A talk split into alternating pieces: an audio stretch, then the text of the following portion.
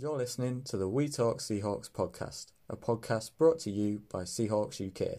Stay tuned to our weekly episodes for pre-game and post-game shows, as well as fun and engaging discussions, and hopefully some special guest interviews along the way.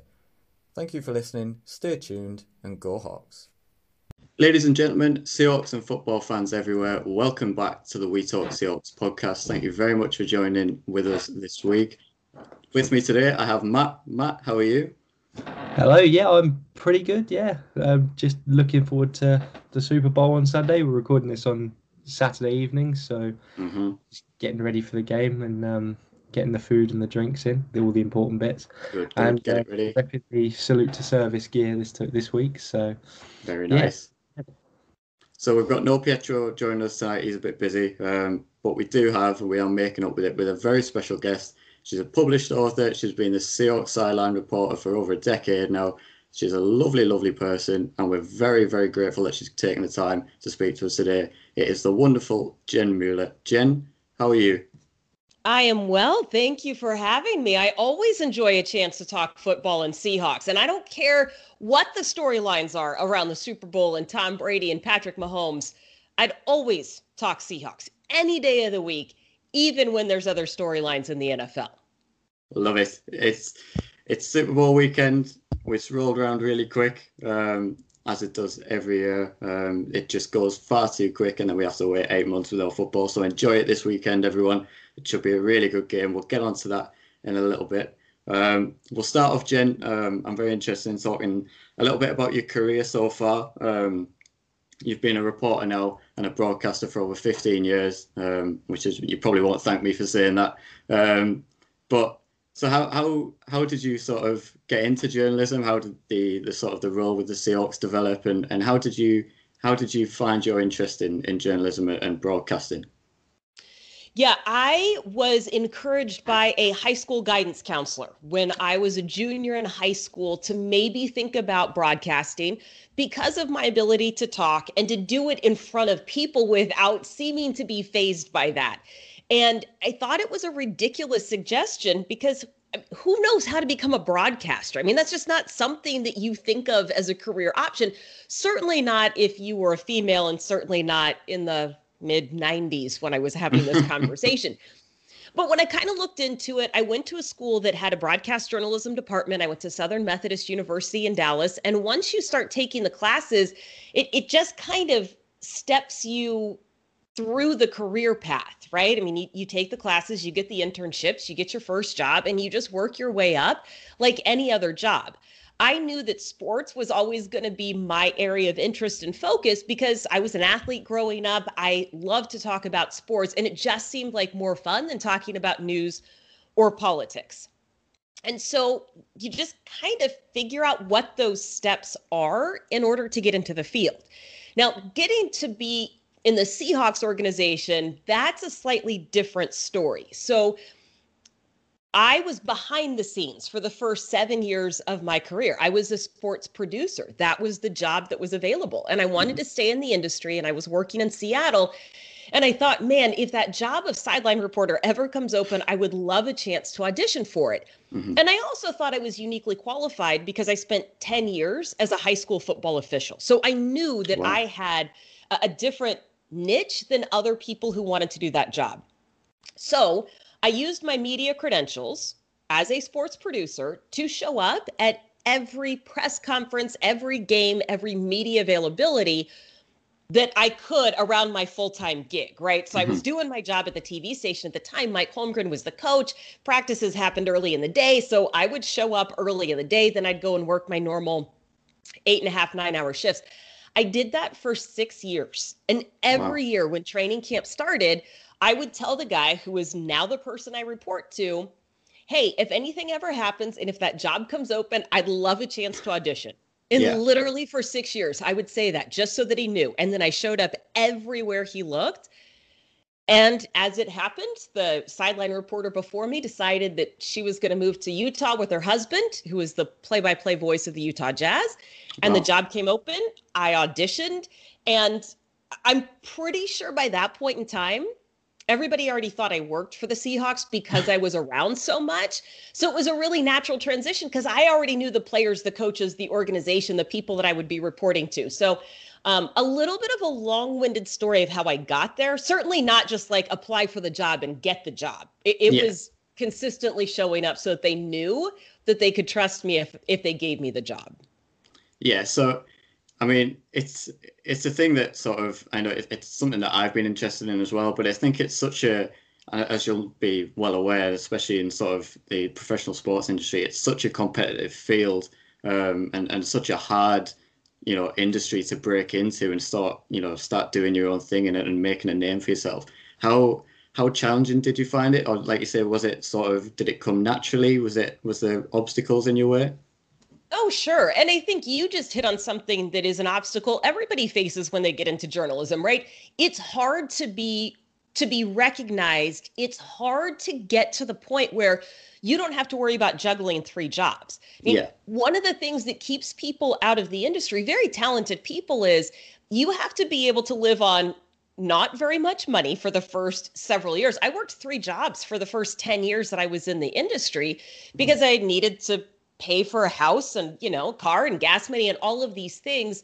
And i know a lot of people who just can't yeah. right? But for whatever reason right? It's exhausting it's tiring. And i think that's one of the biggest obstacles to entry for anybody. If you're not a former athlete like a big time former athlete yeah. it feels like you are toiling away and nobody's paying attention to you right? And then you get the gig right? And I became the sideline reporter for the Seahawks, or I was on the television broadcast for the Mariners for the first time. And people yeah. think, well, where did she come from? Right? Like, oh, like she just appeared on the scene. It's like, no, you people have no idea what I've been doing until three o'clock in the morning at the TV station trying to put together a resume reel that that you would take seriously enough to give me a job. So I think that's certainly a big obstacle. It's crazy hours for not much money, and you have to be a self motivator and your own cheerleader to keep showing up with the yeah. energy and enthusiasm that you need to do the job. I mean, yeah, like like I said, we had we had the brilliant Rob Staton on um, last week at BBC Sports um, editor and broadcaster as well from from our neck of the woods. Um, and, and he was telling the story of um, having to go in and do the sort of the scores and the BBC broadcasting work after I think it was about five o'clock in the morning, the the morning that the Seahawks lost the Super Bowl to the Patriots, um, and, and, it just sort of it opens your mind and it sort of opens your eyes, and you think, you know, you, for us as, as as fans and and as sort of consumers of, of the media, we turn on our TVs, we turn on our radios, and you're just there, you're talking, and we and we watch you, and and it's sort of, you, you know, you don't see the back, like you say, you don't see the background. You don't see having to drag yourself. Like say, Rob was full of emotion after that, you know, the ending of that Super Bowl, and then having to go into work, and it's just, it, it's one of those industries where you just sort of, you're just, we we we turn on our TVs on a game day, and you're there, and and, and we think that's all you do, and it's like, it, it's really not, is it? It's there's so much more behind the scenes that you just touched on.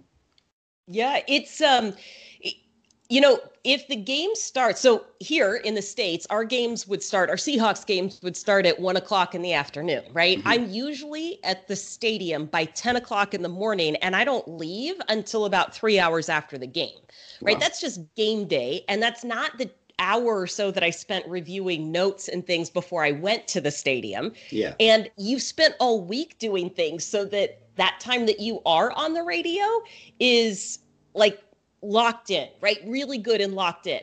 The other part of that, so when you talk about the Seahawks loss and going to mm-hmm. work the next day, try going into the locker room after that one and having it wow. be your job to get interviews with those guys, right?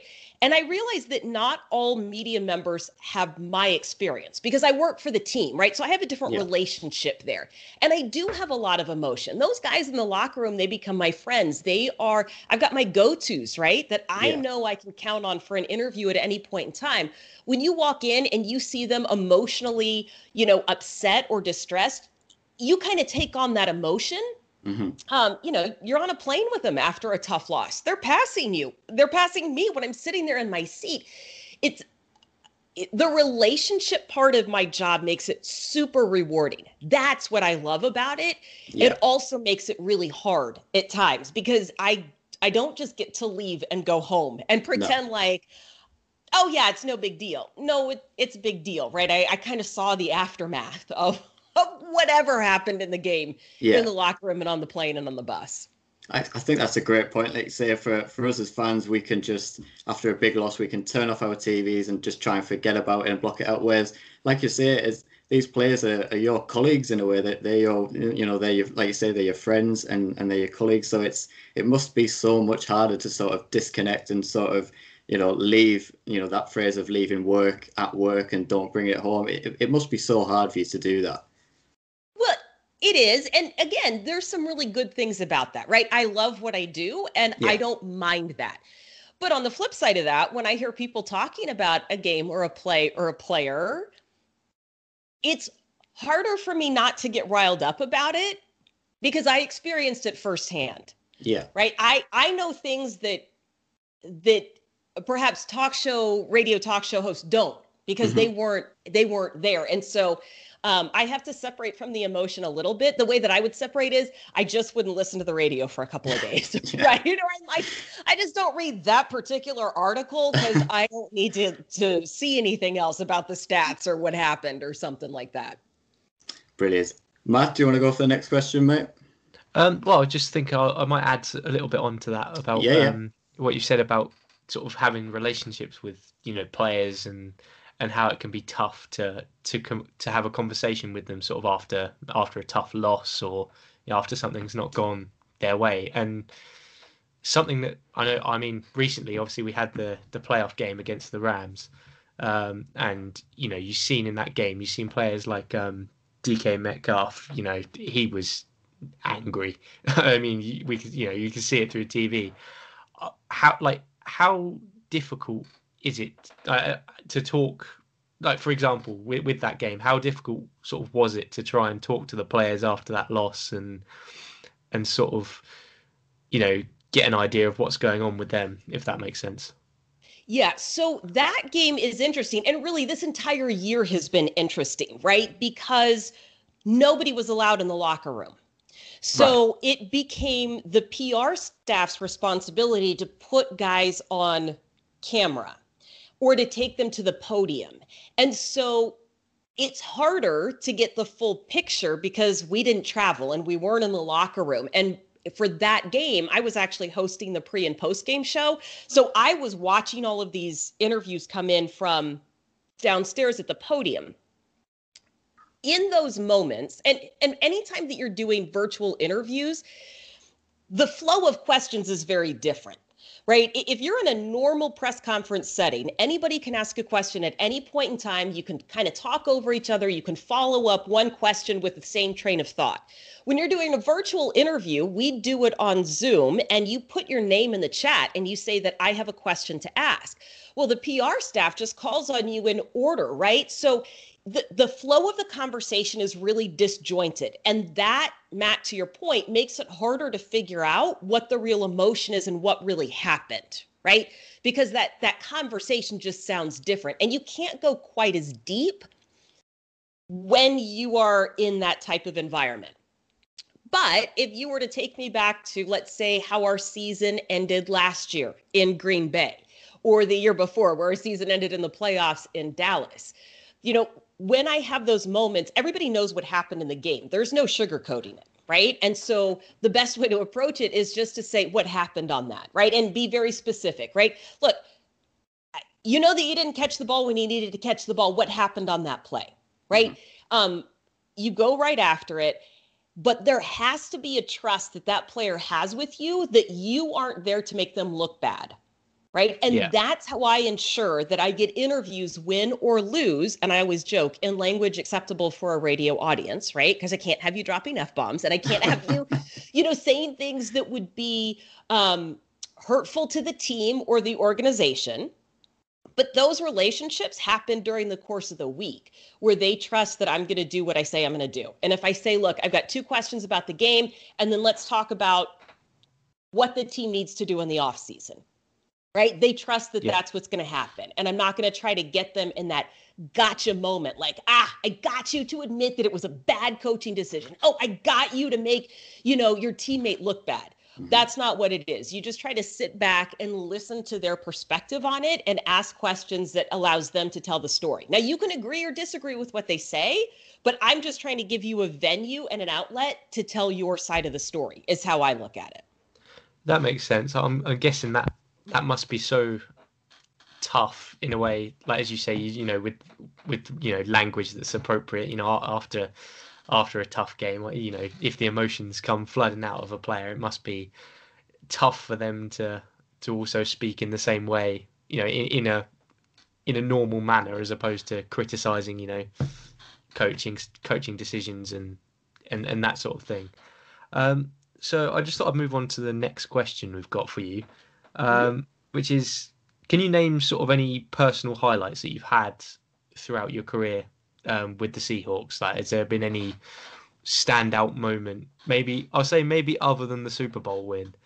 Is is there anything that sort of really stood out to you that you've gone, damn, that you know that's I love my job throughout the throughout the course? Was there one one Oh, yeah. moment, if that makes sense? So, so if it's one moment, um, and it's funny that you asked that. I actually this week, I don't know that you can see, but behind me, I printed off photos for the first time ever. I printed off some photos, and of the photos I printed out, there's a picture of Jermaine Kearse, Doug Baldwin, and myself after the NFC Championship game we won against the Packers to send us Yeah. back to the Super Bowl. There's a picture of Golden Tate and I with our arms linked after the most people call it the Fail Mary game. I call it the Hail Mary game, also against the Packers. There's me and Pete talking, and the Super Bowl was awesome. I- was there for the Beast Quake. Like any big moment that's happened in the last 12 years, I have been there and done that. Wow. But the coolest personal moment for me was actually the game last year in Green Bay that we lost in the playoffs. It was Lambeau Field. I worked a handful of games at Lambeau Field. It has never snowed during a game that I have worked at Lambeau Field. There's been snow on the ground, it snowed before the game, but Lambeau's a pretty magical place. Mm-hmm. And we had gone inside, we were doing our interviews, and I came back out onto the field. I needed to shoot some stand ups for Seahawks.com. And it had started snowing on the field. And even though we were disappointed at the end of the season, my photographer and I just kind of looked around and was like, man, this is like, this is kind of cool Yeah.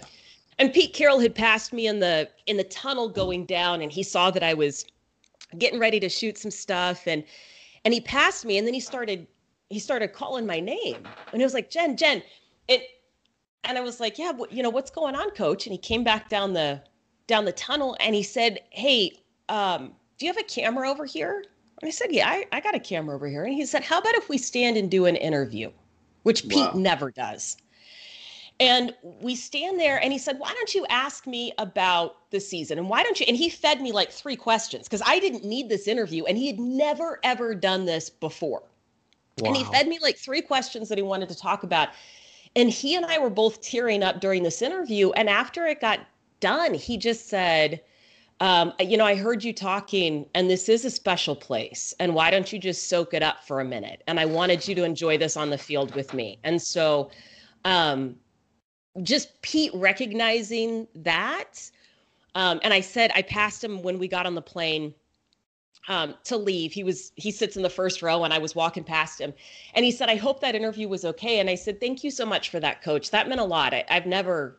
I never would have stopped to think about that moment. And he said, "You deserved it, and I'm glad that I could give that to you because it is special, and uh, and you're a part of the team." So, like that whole thing, even Wow. though it wasn't football related and it was after a loss, I I will always remember and cherish that conversation. That's amazing. I, hearing that story there, I was slightly confused at first when you said it was after a game that we lost. I was like, hey, what's what's that all about? But no, that, that is that's a, that's unreal. That's that's an amazing story to hear. And I, as you say, I bet that's so rewarding to have, you know, him, him just come up to you and go, "Oh, do you want an interview?" Like that's that gave me goosebumps just thinking about it. Same here. oh, that's amazing. Um, yeah, that, that's all from me on that one, I think. So was there? I'll, I'll I'll follow up on a little bit more on that one, Jen. Is there sort of like to be on the sideline for a moment like the Beast Quake, that is just such a synonymous moment in not just Seahawks history, but in, in NFL history. It's you know it's one of the greatest moments in, in NFL history, in my opinion. It, are you sort of like aware of, of the moment that you're in? Do you kind of get lost in it? Is there any uh, time that you just get you forget what you're doing and, and why you're there and just become a fan? Is it like is it hard to sort of remember what you're there for as a reporter? It's almost the other way around. Wow. So it's different being on the field, right? And and when it's happening in real time, you recognize that it's an impressive run. But you also have to recognize I'm five four, so I'm short compared to these guys. And I am running down the sideline. I'm trying to keep up with Marshawn. I can't. Wow. Um, so I'm I'm running and you're moving and I'm missing all of the blocks, right? Because it's part of my job is to get to the point where I can see if there happens to be a close play at the goal line or on a sideline where I would have like an actual view of what happened and then I could report on that. Yeah. So in the moment, you recognize it's an impressive run because I can hear Steve calling play by play in my IFB, right? Yeah. But it's not until they showed the replay on the video in stadium that you recognize, you know, from a higher viewpoint what it is that Marshawn had done. I will say, when you're on the field and 68,000 fans at now Lumen Field are jumping up and down, it is deafening. Mm-hmm. And it also throws off your equilibrium because the so you're you're standing on the field, right? And you look up and everybody is bouncing up and down. And when everybody is bouncing up and down, it makes it feel like you're riding a wave, even though you're standing completely still. And even when you're at the game, you know that that was a big highlight. You know that that was a big turning point. But when you get out of the building and you watch it on national highlights and you hear what everybody else is saying, now you realize how big that was. Like that fail Mary game that everybody talks about with Golden, I had it called a touchdown because of a personal experience I had had as a high school football official. Mm-hmm. Um, I had it called a touchdown just based on a rule interpretation. I did not realize until we got into the locker room and until I could hear the conversation that everybody else was having, how controversial it was. Because we don't see the national broadcast, right? And you're just listening to Steve Raible say, touchdown Seahawks. I'm not seeing the 15 different plays that every or replays that everybody's seeing at home. So yeah. it's almost like you're in that moment, you're doing your job, and you truly become a fan afterwards. Having said that, when there is a really big play, you can you never scream in a tr- in a press box, right? A press mm-hmm. box is really sterile. It's really quiet. Being on the sidelines, it doesn't matter if I scream as long as I don't scream into an open microphone. Like nobody can hear me. It's just part of it. So I have in fact yelled and or cheered on a big moment on the sidelines just because I can um, and because the emotion took me in that moment. Wow. I mean, like I say, I mean, I don't know how I would sort of, you know, I'm, I'm trying to think back to sort of big plays like say you've got the, the, the beast mode run, you've got the amazing catch by Lockett against the Rams, just like any sort of big play. If I was sort of in your shoes, I, I would, I don't know how I would restrain myself from running on the field and, and jumping with them. And it's like, it just must be so hard to to like say or like even in in an interview situation if you know that this person's just and you and you can feel this emotion in you and you just want to jump for joy and and scream in excitement is it is it is it hard to restrain it at times? Okay so two things about that. One i learned when I covered a no hitter in baseball, the first no hitter I ever covered in baseball was a combined no hitter. And I didn't recognize it because it was a combined no hitter. It took like six pitchers, and it's a real that's a really unique way to get a no hitter. If we're talking about baseball. And I listened to my interview questions afterwards. And essentially, it was exactly what you're saying, James. It was a lot of, oh my gosh, how cool is this? Like, I felt like that's what I was saying over and over again. And I went back and I listened to it. I'm like, I sound like an idiot. And that was not a good interview, right? Totally emotional. The guys, you know, they gave okay. They, they were excited, right? They gave okay answers. But I thought, man, as a reporter, I didn't do a good job of giving more insight with yeah. that question and with that answer, right? So I've always kind of kept that in the back of my head. So when you ask, Is it hard not to get caught up in the emotion? Well, I don't want to sound like an idiot when I do the interview. So I'm trying really hard to get Yeah. a question that, again, gives them a chance to tell the story. I do run out onto the field. If it is a game winning play, if we Yeah. win with a last second field goal, if we win, Jacob Hollister last year, two touchdowns against Tampa Bay, huge, right? One of them happens as time expires. I do bust my butt to get to the other side of the field. Um, and you realize very quickly that large men wearing helmets and pads can't see you and don't care. So you can get knocked around pretty good in that pile, which will keep you on the sidelines a little bit longer. Um, also, those guys are still athletes even after they played an entire game. So I did, in fact, strain a muscle running after Sebastian Janikowski one time. Um, I have been out of breath trying to chase them down onto the field. There, you think that you're going to have enough emotion to get all the way across the field or all the way down to the end zone, and you have no idea how hard it is to sprint like that and then catch your breath before doing an interview. So, all of those things are true. And um, once you experience it in real time, once you realize that, okay, wait a minute. I, I cannot hang with the big boys in this situation. I need to stay safe. Yeah. Brilliant. Um, we'll move on. It's been um, in, in, this week. It's been, as you'll be more than well aware. I, I saw it on, on your social media, you sharing it as well. And I imagine you're a big supporter of it. Um, International Women in Sports Day this week, um, and it must be. I'm interested to hear your opinion. In sort of, obviously, you like I say, you've been in broadcasting for 15 years now, there or thereabouts. Um, how sort of how have you seen the sort of growth in female job opportunities in, in the NFL and, and the world of sports? And, you know, how is it more accepting now? Is it more, you know, is it, are there the same challenges 15 years ago as there are today for women in sports? Well, I think the challenges have changed, and I do think that there's a lot more acceptance. So I've actually been in broadcasting 20 years, and I've been on TV and radio Yeah. for about 15, right? So, so if you take it back, which makes me even older, but if you take it back, right to the mid to late 90s when I had identified I want to be a sports broadcaster, Mhm. essentially the feedback I got was good luck. We Wow. don't know if that's ever going to happen, right? There was only a handful of women doing sports around the country at the time. Now they were doing it in pretty high profile jobs, but there was definitely no guarantee that I was going to be accepted as a sports reporter or a Mhm. sports broadcaster. Also, it was unusual to see women on the sidelines then. So every Yeah. time you walked into a locker room, it was like, well, what is she doing here? Right. And it's not that I was, uh, that's not always a bad thing, right? But there was part of this, okay, you got to prove yourself over and over and over again on behalf of what felt like kind of all women everywhere.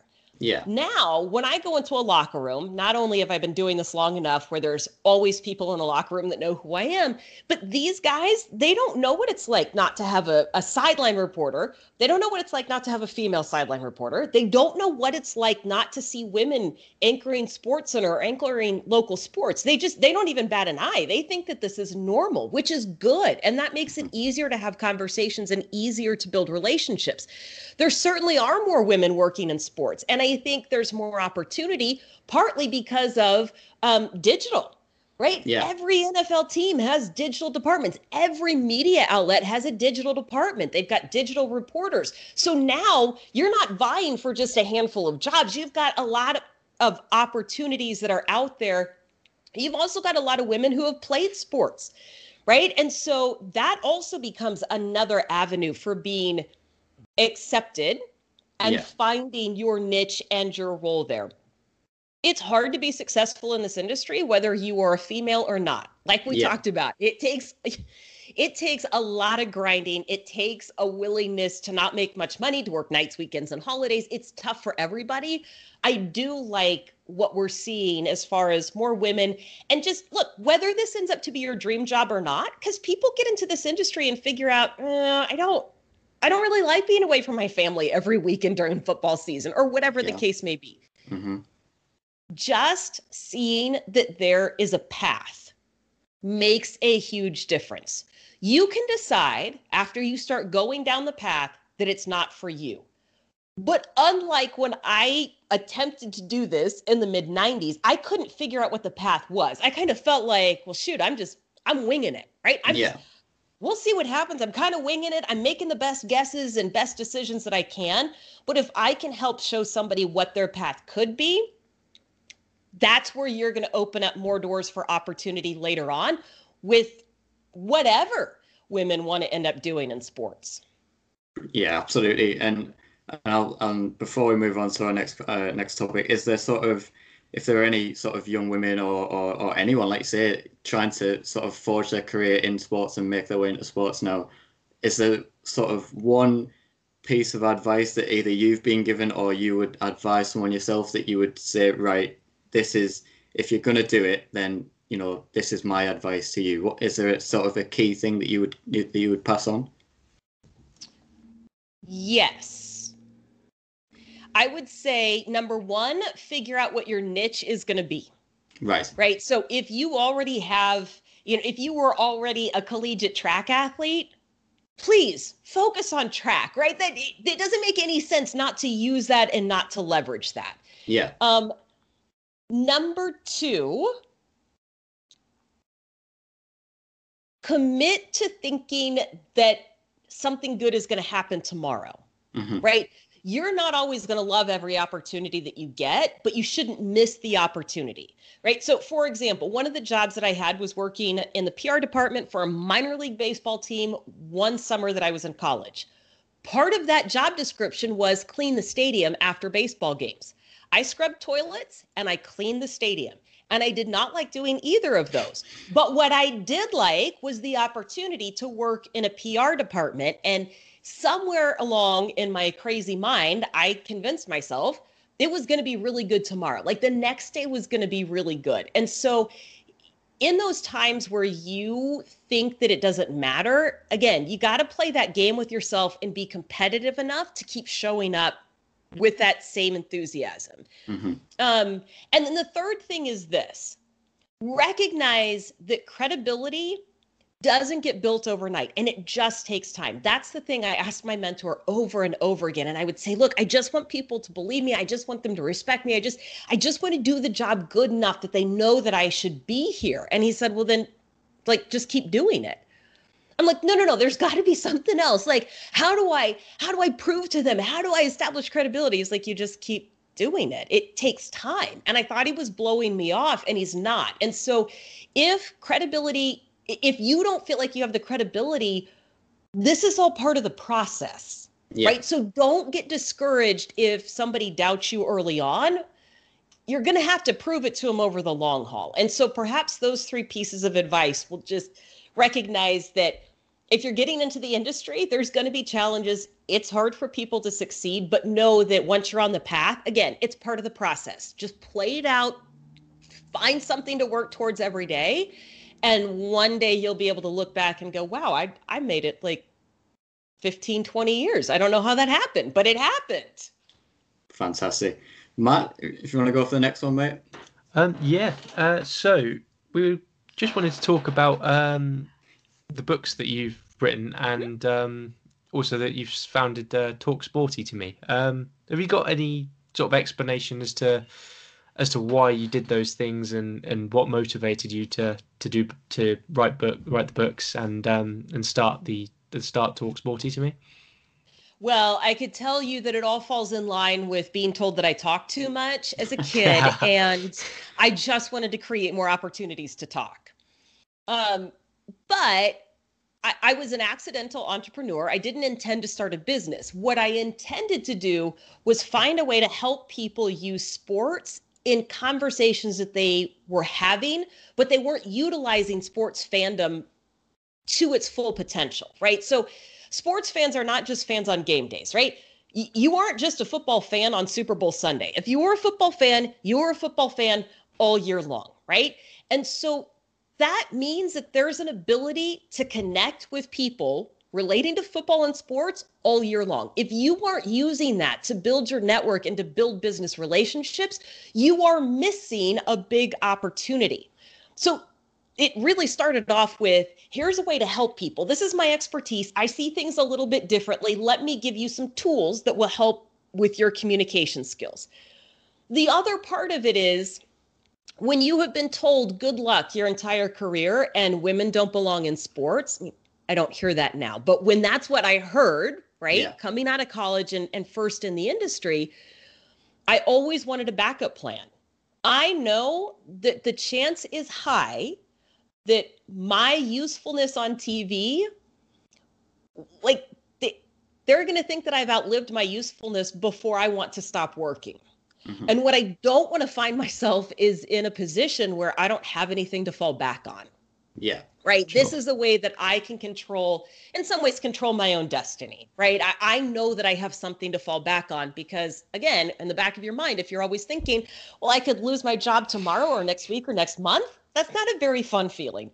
Um, but yeah, talk sporty to me, it's different business communication skills. And and Matt, I'll go one step further and I'll say I've read a lot of business communication books because I am fascinated by the conversations we have. I know the power of them, and yet not a single one of those books will tell you how to have the conversation you need to have. They'll all say it's important to communicate, to which I would say, no kidding. But if you don't already have the verbiage or the strategy, they can't provide it to you. I can because this is what I do for a living. And it has to be strategic because those post game interviews we've talked about in the locker room, they're three questions long or they're four questions long. You better believe that I like know how to get that story in four questions. When I'm doing a sideline radio hit, that's 15 seconds. That's three sentences. And I don't get any more time than that. So I have to be very intentional with the messages when I'm asking a player for an interview, there is a right and a wrong way to do it. And, and right way would mean that we are both in agreement as to what's happening, how long something is taking, when it is happening, what we are talking about, right? If you can cover all of those things in 15 seconds, I can get the interview, right? And all of this translates to business. If you cannot concisely deliver a message, if you cannot make the ask in a way where somebody is going to respond, you've missed an opportunity. And I'm sure you can tell I'm getting a little bit on my soapbox here, but we take for granted the conversations that we have. We take for granted that people can read our minds, and we take for granted that people are going to respond regardless as to what it is that we say mm-hmm. right? We think that any conversation is a good enough conversation to say that we're communicating.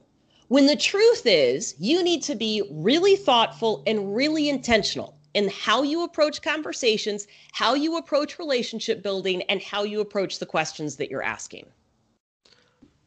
Brilliant. Um, I, as, as sort of a, a follow up in, in, in, in terms of that, and and in a similar sense is the question that we asked about the the personal highlights of your broadcasting career. Is there a sort of a, a moment that you're most proud of in terms of you know after establishing Talk Sporty to me and doing your books, or is you know have you like heard from someone who you has been inspired by you? Is there sort of a, a personal highlight from that side of, of, of your career as well? Yeah, one of the strategies that I teach people is to have a success statement ready to go. A success statement is an answer to how are you that's better than good or great or fine, right? Because we would all say, Hey, how are you today? Hey, James, it's good to see you. How are you? And then you would probably say, Good. Uh, I'm all right. Yeah. I'm all right. I'm all right. Right. And then I then you would say, Hey Jen, how are you? And I would say, I'm good. And then we would both sit there and look at each other. Yeah. Right? Because we yeah. don't know where the conversation should go. So I teach people, and this, I promise this has a point that answers your question. I teach people to have a one sentence statement that's ready to go. Right. Yeah. And I call it a success statement. And if utilized correctly, you can spotlight exactly what you are most proud of. Right. So if you were to ask me today, I would say, Hey, um, I'm awesome I'm not only recording this podcast, I've got another one set up next week, and I've got a client that's uh, looking at doing an online event in a couple of weeks. Right? Yeah. Now you've got something to talk to me about, and I have just told you what I am proud of. Mm. When you do this with a manager or boss, it changes the way people see you and your value, and it allows you to advocate for yourself on a daily basis. And I have heard from a number of people, women in particular, who have found this strategy to be very helpful. And that is gratifying. When they feel like they have a way to have that conversation about what they're doing at work without feeling like they're bragging about it or without drawing you know a large amount of attention to themselves but just highlighting i just kicked butt on this job right Mm-hmm. And, and to hear from them saying that made a difference in how I perceived myself in a performance review. That allowed me to ask for more money. That allowed me to ask for um, a title increase. You know, that allowed me to ask for more responsibility. To hear something like that absolutely makes me smile. This week I got emails um, on I've got a new video series called Asking Better Questions. Yeah. And some of the feedback from the series is I'm having shorter meetings that are more productive. I just got yeah. more time back in my day. And to hear that, because I don't know what you're going to do with that extra time. Maybe you're spending time with your family, maybe you're sleeping more, maybe you're working out. It doesn't matter, but more time.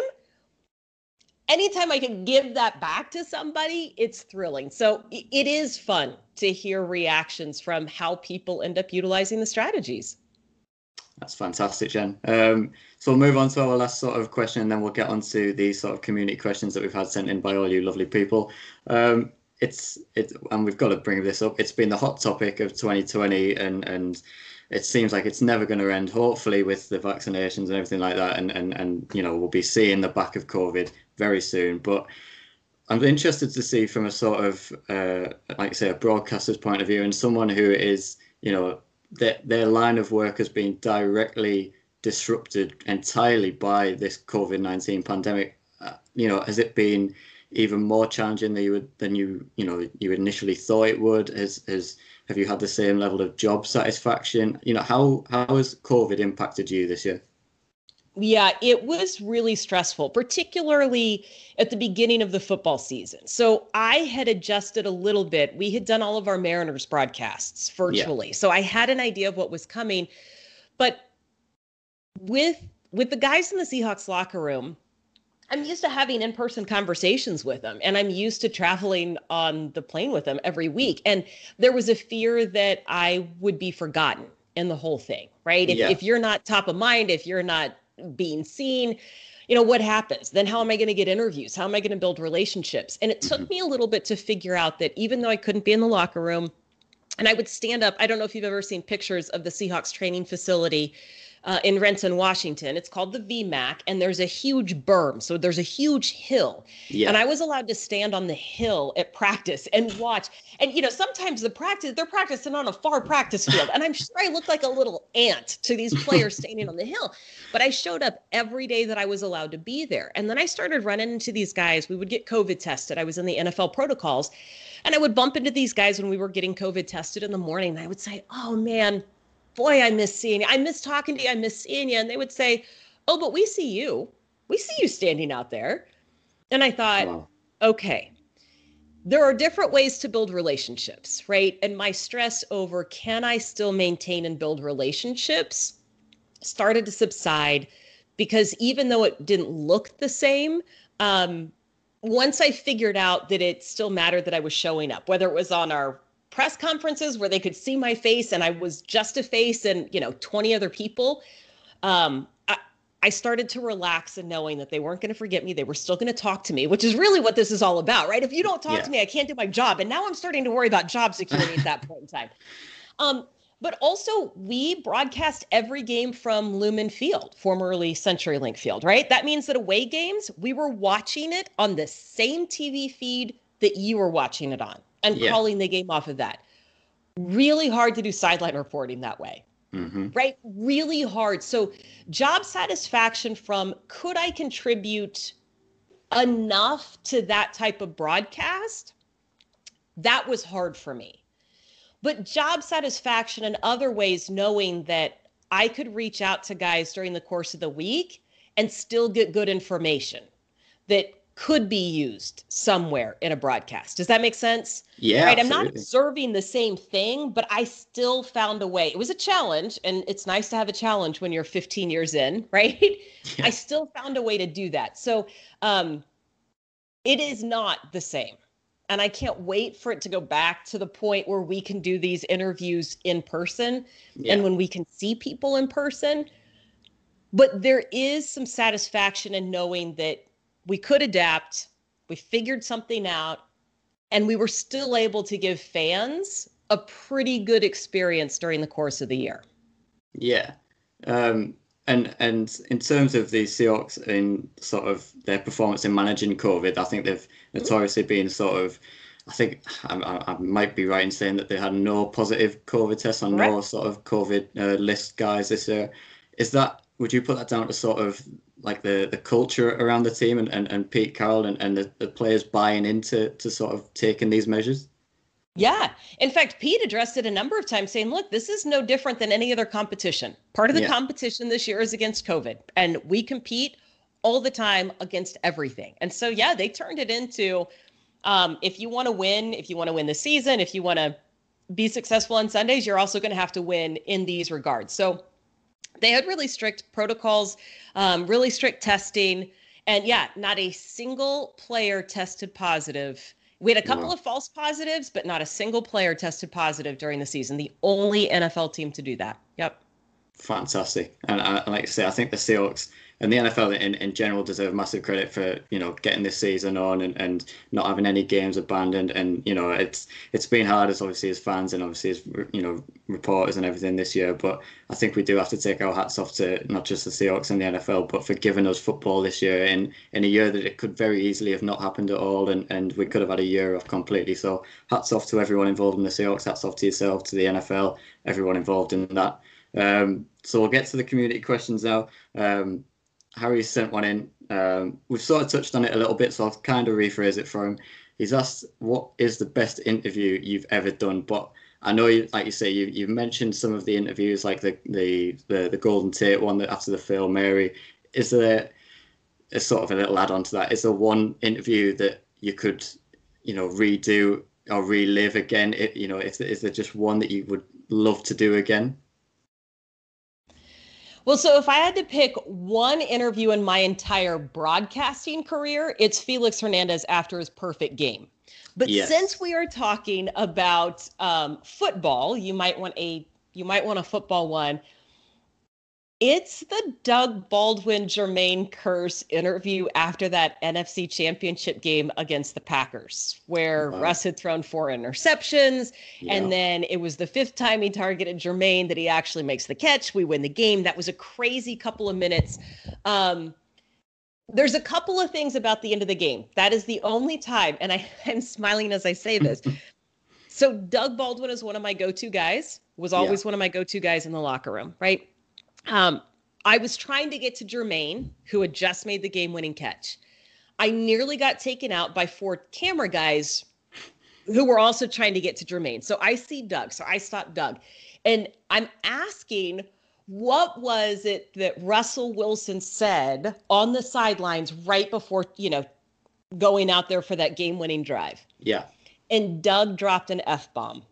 it is the only time that has happened in an interview I have done, and it was being done live. And you talk about emotion in that moment, and I did not think that that was going to happen. So I had to apologize to the audience, and I had to, you know, like, oh, it's clearly very emotional. We apologize for Yeah. the use of inappropriate language, sort of thing.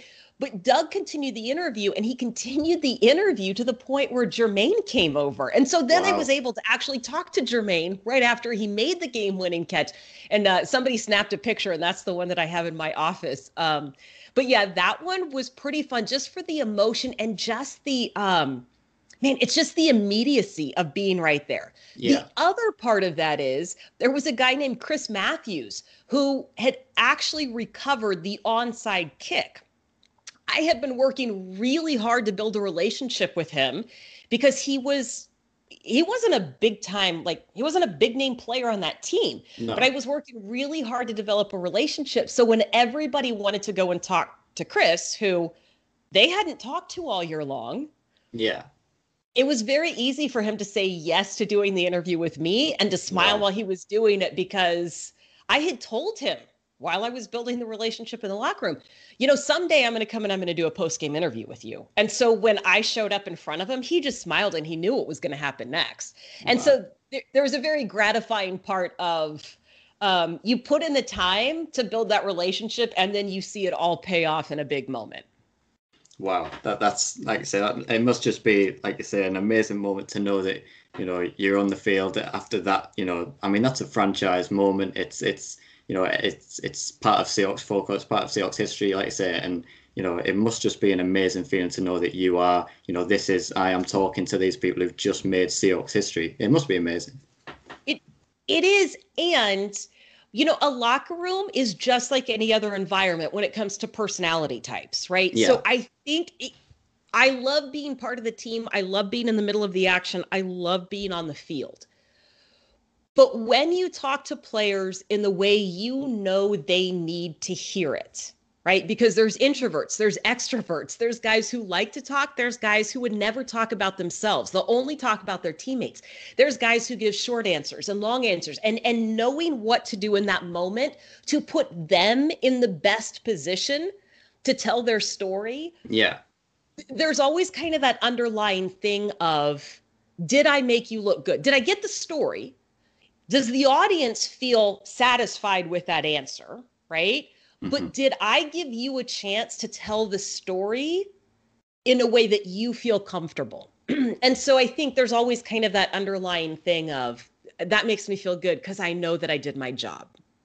Absolutely. Like I say, there must be, like you say, it, it's not just a case of just turning up with these guys, handing the microphone to them and asking them questions. There's there's definitely, I think from what you're saying, that there's there's an art to it and there's an art to sort of knowing who you're interviewing, being aware of who you're interviewing, like you say, with with someone like Chris who was maybe sort of maybe a bit hesitant, a bit quiet, one of like say, not having as much of the spotlight on him and all of a sudden all of the media want to talk to him. It, it it must be, you know, like you say, to be aware that oh, I, I shouldn't ask say Doug Baldwin this, but I can ask Jermaine this, and it, it must be sort of, you know, it, not just like you say, handing the microphone to someone and just uh, you know rattling off questions from a from a sheet of paper.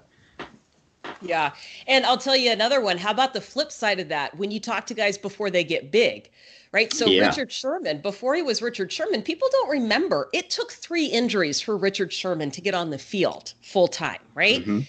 And before he was a household name, he would come up to me and say, Hey, are you going to interview me today? Come on, come on. I got some stuff for you. Interview me today. Wow. And so, even though you had other guys who played bigger roles in the game, I would go over and I would do an interview with him because I Yeah. knew at some point in time he was going to be the playmaker, right? There was a pretty good chance, but you can't ignore guys and you you can't just talk to guys when you need something, Yeah. right? You have to be talking to them along the way. You have to give them a chance, right?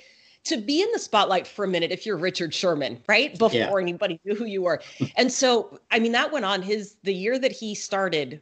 Um, I mean, he would come up to me all the time. He'd be like, "I got some good stuff for you," and nobody would go over and talk to Sherman, but I would go over and talk to Sherman, and then one or 2 uh-huh. people would go over.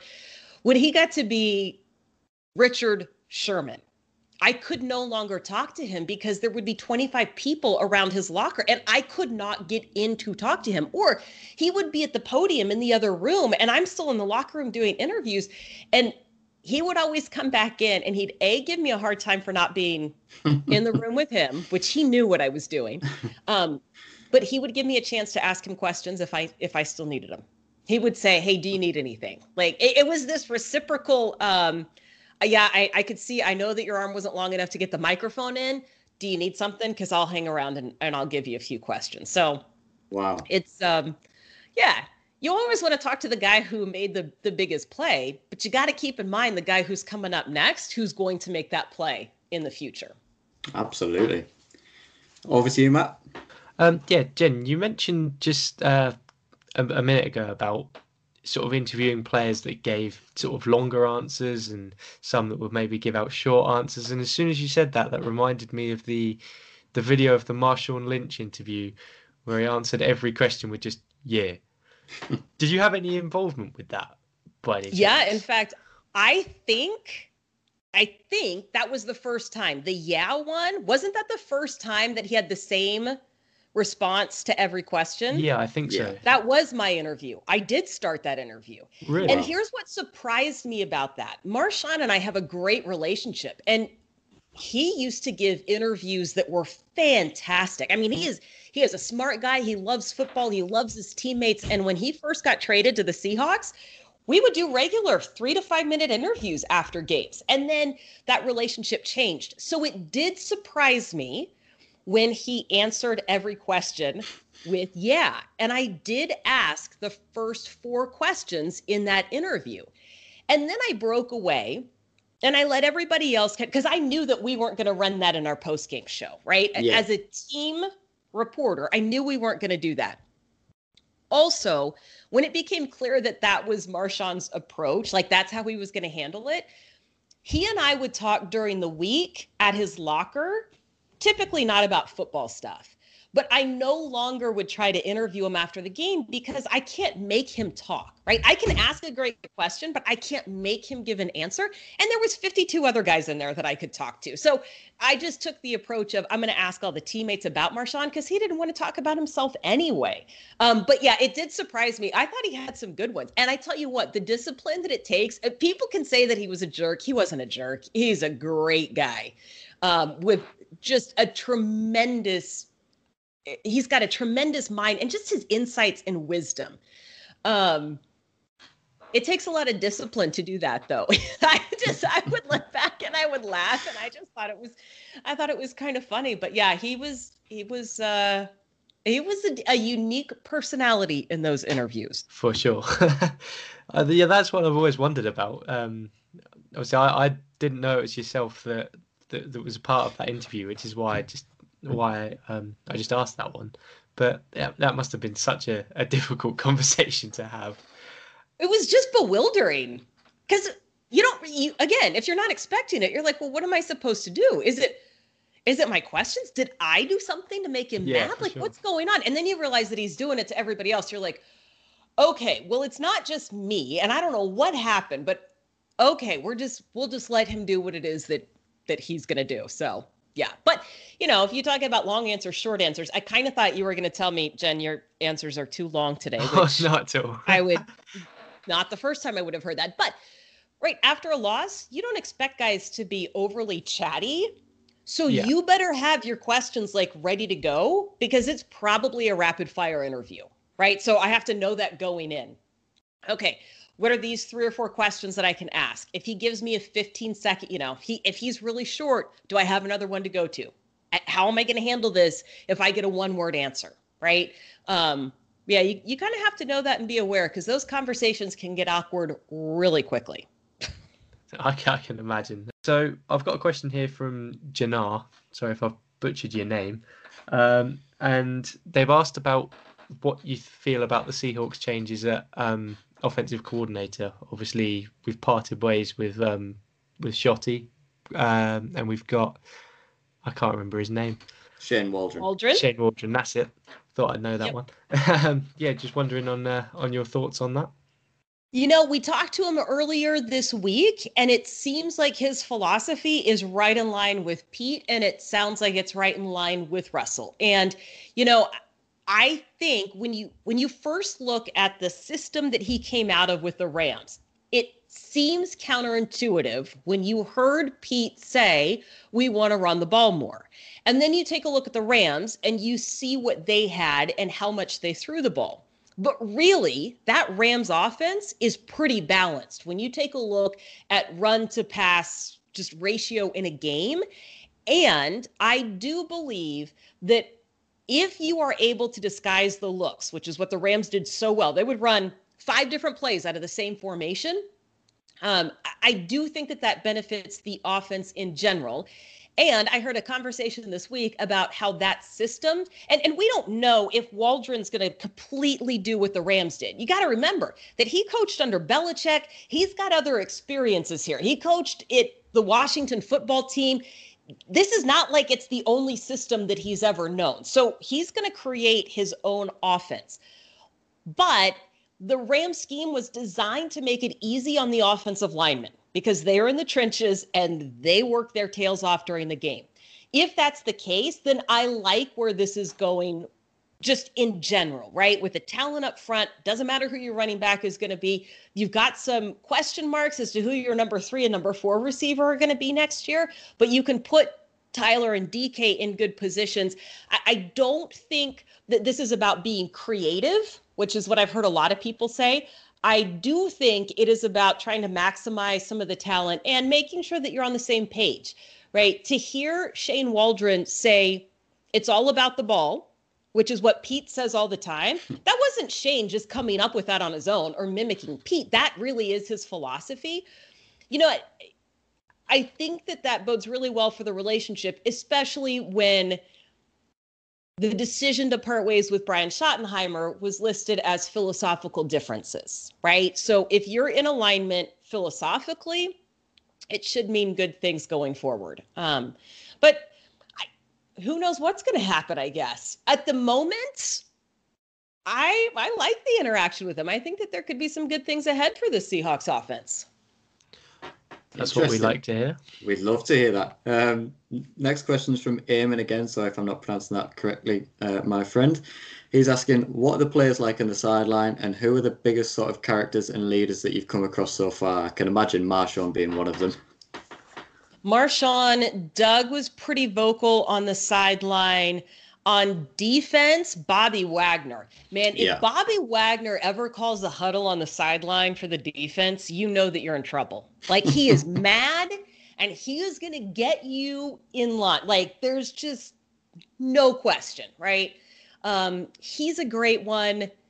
KJ is another one. KJ Wright. If KJ starts yelling, you know that you are way past the point of when you should have been yelled at because if KJ's not happy, um, anytime, if you watch Duane Brown closely, generally emotions are pretty like even keeled during the game. But Dave Wyman, the color analyst, will say, you know, like if Duane's mad and he comes over to the sideline, Duane will say, like, the ground is afraid of Duane right now. You know, like, no, like inanimate objects don't want to be anywhere close to him right now. Um, but yeah, Marshawn eating Skittles, that was a that was always a good one on the sidelines. Doug would be, get animated. Yeah, yeah, and then I have to, my interaction is a lot with the snapper and kicker and punter.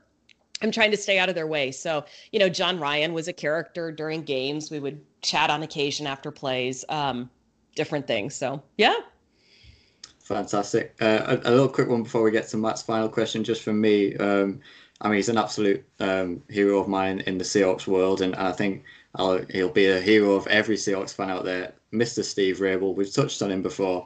Um, just just how is it like how how is he sort of obviously we we know how animated he gets during the games and on the calls you know it some legendary calls i'd say but outside of the broadcasting booth and sort of when you just sort of sit and chat with him is he is he as enthusiastic? I mean i can imagine he is but just what kind of a guy is steve Raible to work with he's fun i mean he's um one of the things that i miss most about this year is having a glass of wine with him at dinner the night before a game, or when we would get into a city, we would generally go down and have a have a whiskey, you know, kind of a nightcap. Everybody on the traveling party would kind of just, you know, have a cocktail before they went to bed. Um, he tells great stories. He is super smart. Remember, he was a news anchor for so many years, so he yeah. can talk about a lot of different subjects.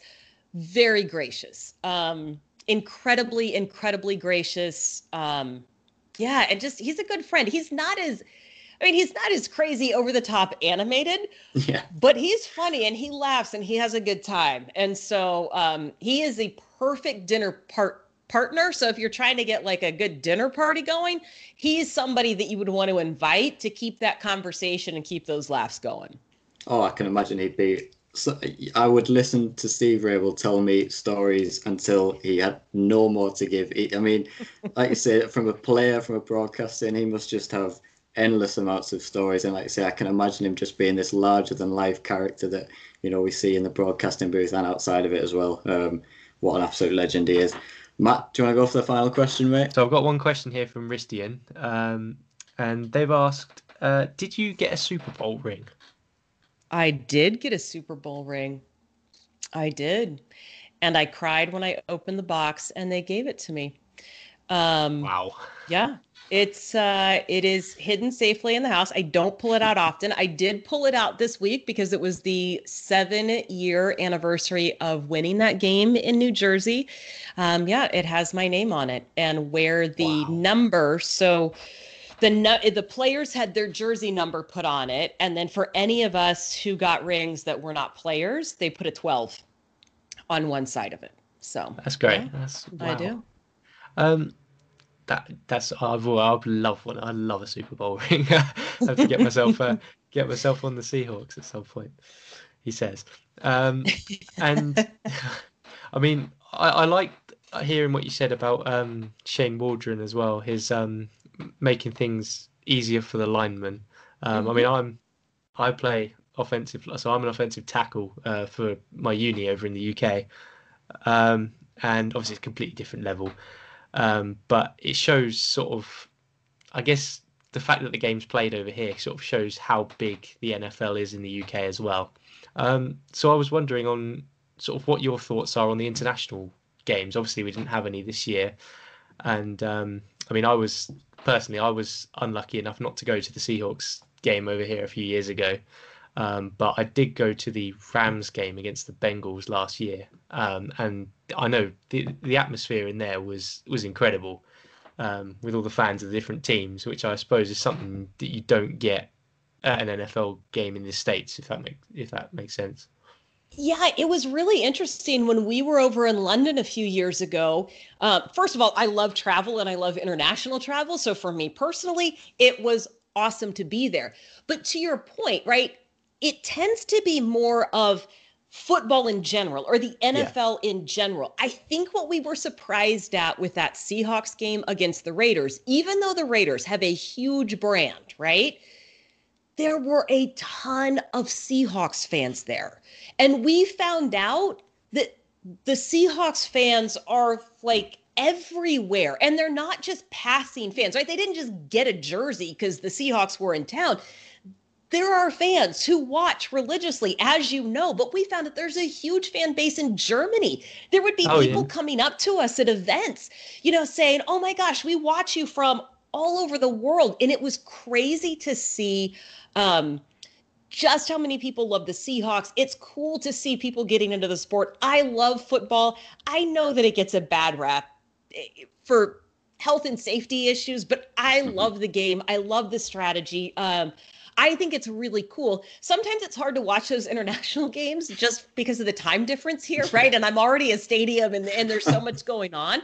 Um, but I think it's cool to be able to bring that to fans around the world when they're watching and they can actually then see it in person in their stadiums, in their countries, in real time, right? And not watching, you know, like the Super Bowl at midnight. They can actually watch it in the time that they should be watching football in their stadiums.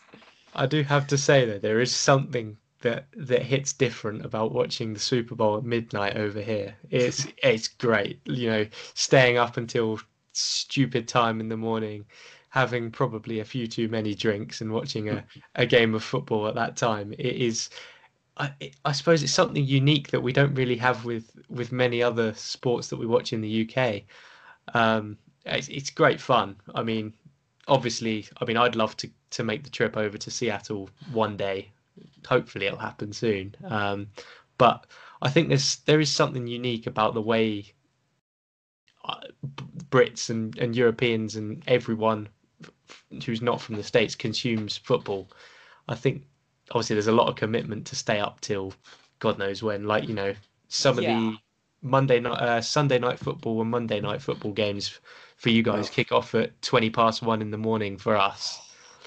so I've I watch. I mean, I'm a massive fan of Red Zone myself, and I've you know praise Scott Hanson every week on this podcast.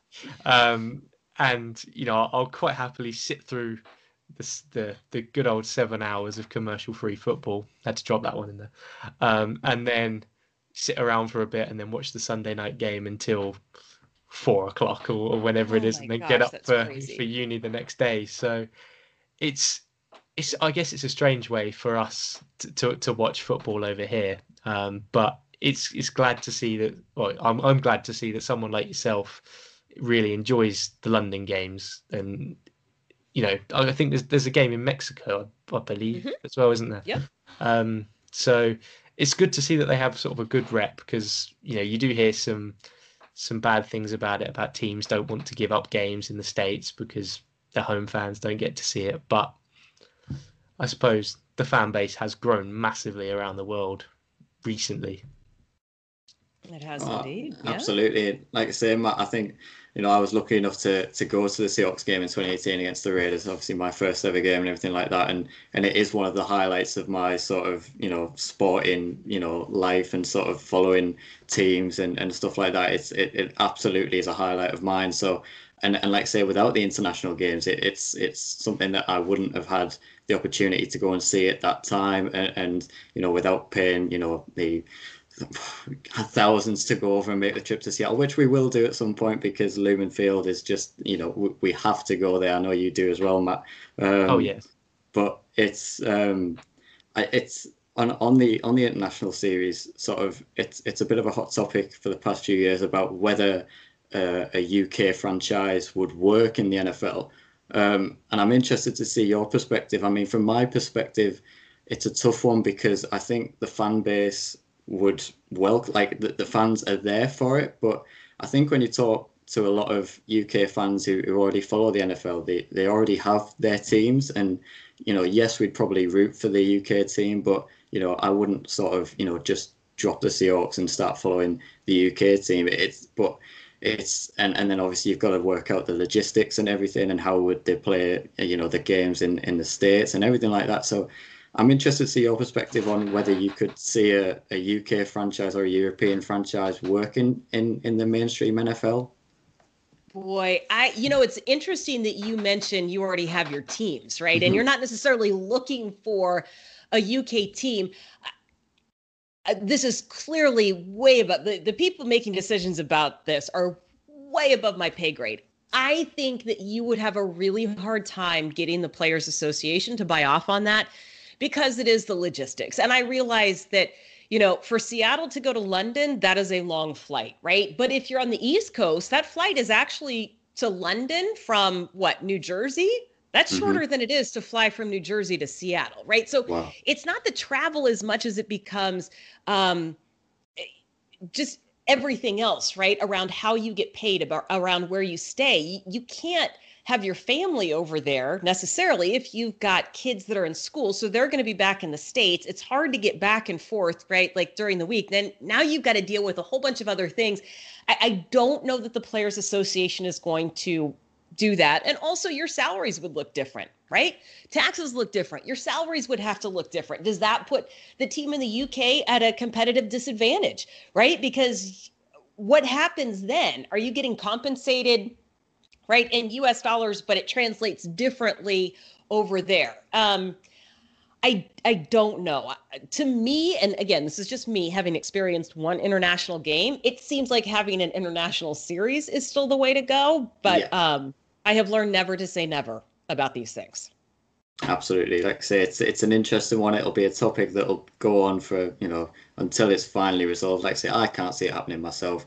Um, but long long live the NFL International Series. I can't wait. Obviously, it was muted that the Dolphins were, were going to come over and play that game this year, and that never happened. So um, hopefully, we'll get some more next year. Matt, do you want to go for another question there, mate? Well, yeah. So I've just had one more thing that's just popped into mind. Um, so over here in the UK, um, obviously we don't get, we don't get as much access to to players and and coaches, and you know we, we can't go just go on on a on a training. You know we can't go and visit the training camp, for example, nice and easily. And um, so I've got I, I was lucky enough a while ago to win a uh, a signed DK Metcalf jersey in a raffle, um, which is framed on my wall. I'm staring at it right as we speak. um, and I was wondering, sort of with yourself, Jen, is there any sort of obviously uh, where it's in a line of work where where you where you're working? Do you do you ever sort of go to a player and say, you know, would you mind giving me an autograph per se? I know that sounds a bit strange, um, but you know, does it? Would you were you as starstruck as we would be, sort of when you see, you know, when you go up to Russ, for example, and you know, have a conversation with him? Do, do you ever get starstruck in that way, and sort of have you know ask for autographs and things like that, just out of interest? No, I don't ask for autographs and I don't get starstruck over the current players because to me, they've always been colleagues for lack of a better word right but yeah, when you're sure. working it's it's just people that you work with right and to me and this is not knocking autographs right i don't have a whole lot of places to put them but the thing that makes it special to me it's it's having the picture right it's sharing the moment the yeah. autograph doesn't doesn't match the moment for me. And so the few things that I have autographed are actually not even football items. I have a couple of baseball items. I have Kevin Durant uh, basketball. He wow. signed the box score. I had printed off. I was covering that last game that they had at Key Arena before the Sonics left town, and he and I were walking out together, and I had him sign the box score from that game. So I have a half crumpled up piece of paper with Kevin Durant's signature on it. I had uh, when Ken Griffey Jr. was playing with the Mariners, he had made ties that had Ichiro's face on them because they all had to, it was required that they had to wear ties on the plane. And I said, well, that's I made some comment about a tie or something. I don't know. And he signed the back of it and gave it to me. So I have a tie of Ichiro's face with Ken Griffey Jr.'s signature. Like just random things that you wouldn't have otherwise. Um, I'm not really starstruck. When I met Ken Griffey Jr. a little bit, because I'd watched him play when I was growing up, right? So sure. It's guys, it's Jerry Rice, right? When I met when I met Jerry Rice, well, that's different, right? Because I watched him yeah. for a long time. But the current players, I can certainly appreciate that DK Metcalf is a specimen, that Russell Wilson is one of the greatest players um, in the NFL, but it's a little bit different yeah yeah i was just in just interested in that one i mean i kind of sort of expected that would be that would be sort of how you viewed it but i just didn't i didn't know if there was you yeah. know a little feeling of oh my god you know if i you know if, if i mean a lot of our guys over here when they come over for the the international games you know you got people lining the departures mm-hmm. lounge at airports i mean i i'm i know i imagine you've seen that um and the number of people who would you know, what people would give to be within that vicinity of of players like mm-hmm. Russ. Um, yeah, so I guess it's a completely different world from from a fan's perspective. Yeah. Now on the flip side, if I ever interview like musicians, now I'm starstruck. Right. So Mike McCready from Pearl Jam lives in Seattle and regularly comes to games and we'll do interviews because he's throwing out a first pitch or something like that. first time you talk to that, first time I talked to Mike, I'm like, oh my gosh, like I can't. What am I supposed to ask you? Right? It's it's different. Athletes, not so much, but like legit rock stars, man. Now I start to get a little tongue tied. Brilliant. Um, and we'll wrap it up with it's Super Bowl weekend, so we can't let you leave without a little prediction. If you want to do what our friend Rob did last week and just say both teams, and then we'll cut out whichever one loses and, and make you look like a genius. Um, now that's just cheating. That is cheating. So we'll press you for an answer. Chiefs, Bucs, who are you taking? I am taking the Chiefs. I'm taking right. the Chiefs. They're going to be the first team to win back to back Super Bowls since Tom Brady did it with the Patriots back in 2005. Um, so I'm taking the Chiefs. They're getting all my support. You don't have to cut it out. Um, that's how strongly I feel about Sunday's game. Yeah, I'm with you on that, and, and I think even even with the few injuries that they've got in notable notable positions, um, I can definitely see the the Chiefs. I mean, Patrick Mahomes is just. I mean, you run out of ex, you know superlatives to to to explain Patrick Mahomes. Matt, have you got a have you got a bet on? Have you got a prediction uh, for the, the Super well, Bowl? Uh, we've had a, a bit of a conversation at work. I've got two friends. I've got a Patriots fan and a Steelers fan at work, um, and we've had the discussion for the last week as to what color the Gatorade is going to be. That's a big one. I'm not oh. sure. We've gone for oh. blue. Mm. That's interesting. Have not even thought of that. So There's, Um, there's actual official odds on it on. Uh, Yeah. Oh, yeah. That's one of those prop bets. I, you know, I'd almost be willing to. I'm gonna. I would bet orange on that one. Actually, mm, I, I would go with I the standard orange. I would think because I wouldn't think they would just be allowed to do red because it's Tampa in Tampa Stadium, yeah. right? I Yeah. would think. I don't know. Boy, now I'm really going to be paying attention to that. well, I mean, I've I've got the program in front of me, and I'm looking at there's a there's a Gatorade advert. It to you here, and it's got red, clear, and orange on it. So There's I'm, no way it's going to be clear because it's going to No. look too much like water. So we can rule that one out.